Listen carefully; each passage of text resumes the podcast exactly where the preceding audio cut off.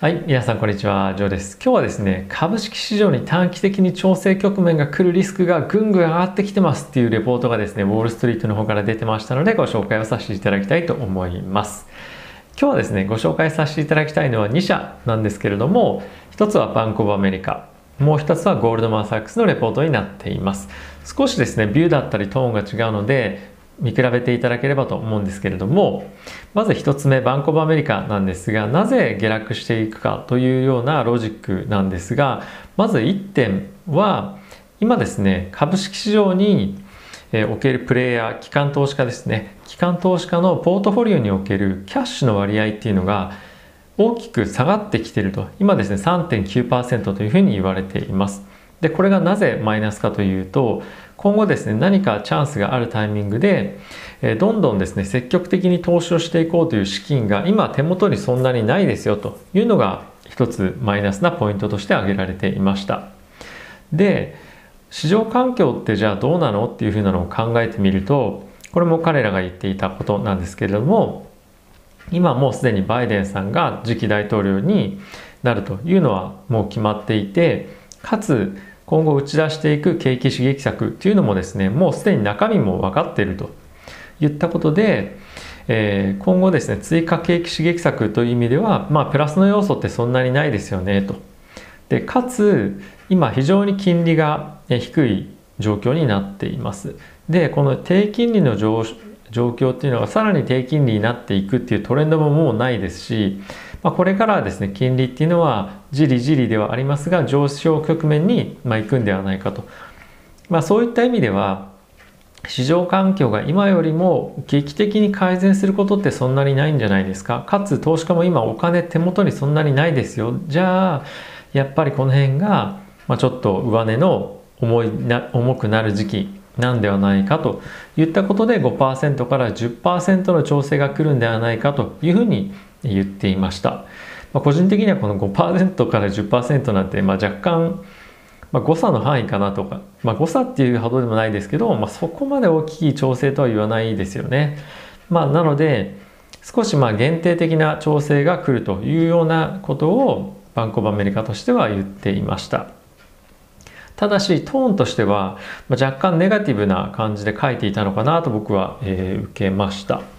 で一方でなんですけれども、えー、ゴールドマン・サックスなんですが彼らとしても今非常に調整局面が来る可能性が非常に高まってますと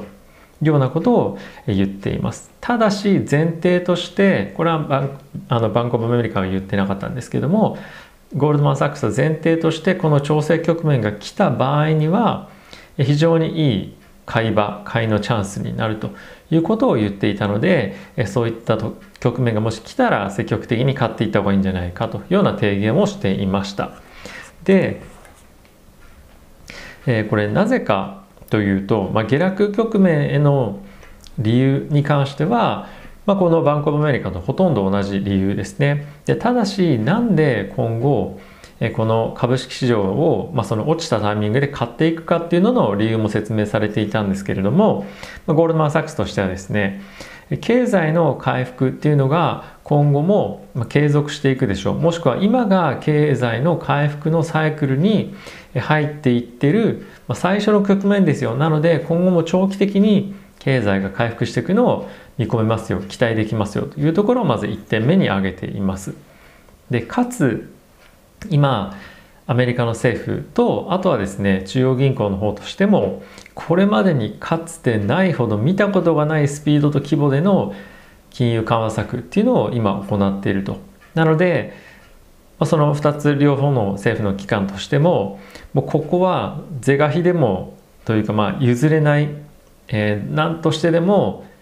経済が落ち込まないように今努力をしていると、まあ、そういったことを考えると今後もやはり何かしら悪くなったとしても追加景気刺激策もしくは金融緩和なんかが行われるということでやはり経済っていうのはしっかりそういったサポートを得て成長していくんではないでしょうか。しかも今のこの成長局面っていうのは長い成長相場の経済成長の最初のステージですよっていうのをゴールドマン・サックスは言っています。まあ、これなんとなく納得感はあるなというのは僕の最初の印象でしたでかつゴールドマン・サックス別にもう一つ視点として言っているのがこれ非常にいいなと思ったんですけれども今ってマーケットは悪いニュースが出たとしても一切それに、まあ、一切とは言わないですけどほとんど反応しないですよね。でいいニュースが出た時にいいニュースにだけ反応するっていうのが今の相場かと思います。これ少し前にジム・クレーマーさんもですね言っていてジム・クレーマーさんっていうのは非常に有名な元ヘッジファンドを運用している、まあ、今も運用してるんですかねあの方でかつ CNBC っていうテレビのニュースの番組で、まあ、キャスターやったりとか自分の番組投資番組持ってる方なんですけども、まあ、彼も全く同じことを言っていて今投資家は買う材料を何か株を買っていい理由を探していると。今そういう状況なんですね。なので今いくらよっぽど悪いニュースが出ない限りはマーケット投資家はいいニュースを探して回っていいニュースがあったらそれに乗っかって買うでしょうと、まあ、そういうことを言ってるんですね。で僕も、まあ、これ本当に全く同じビューで今って、まあ、下がれば買ってもいいと思いますし上がっていく局面であっても、まあ、僕はそこで乗っかって買っていってもいいんじゃないかなと思っています。短期的にもし下がれば本当に買い場だと思いますし今大きく下落する理由っていうのはこれ何回も言っているんですがコロナのワクチンに関連して、まあ、例えば副作用があったりですとかあとは変異性のものが何か出てきたりとかあとはワクチンの供給の過程で何かミスがあってワクチンが行き届かないとか、まあ、そういったことなんだと思うんですよね。でかつそういったえ悪影響が本当に大々的に起こってくるっていうのが、まあ、一番リスクとして高いんではないかなと思いますなので多少そういったところでミスがあったりとか遅れがあるっていう程度ではまだマーケットは大きく崩れるっていうことはないんじゃないかなと思います正直こういったところのリスクがどれぐらいあの現実味があるかっていうと僕はほとんどないかなと思っています常に警戒はしていますし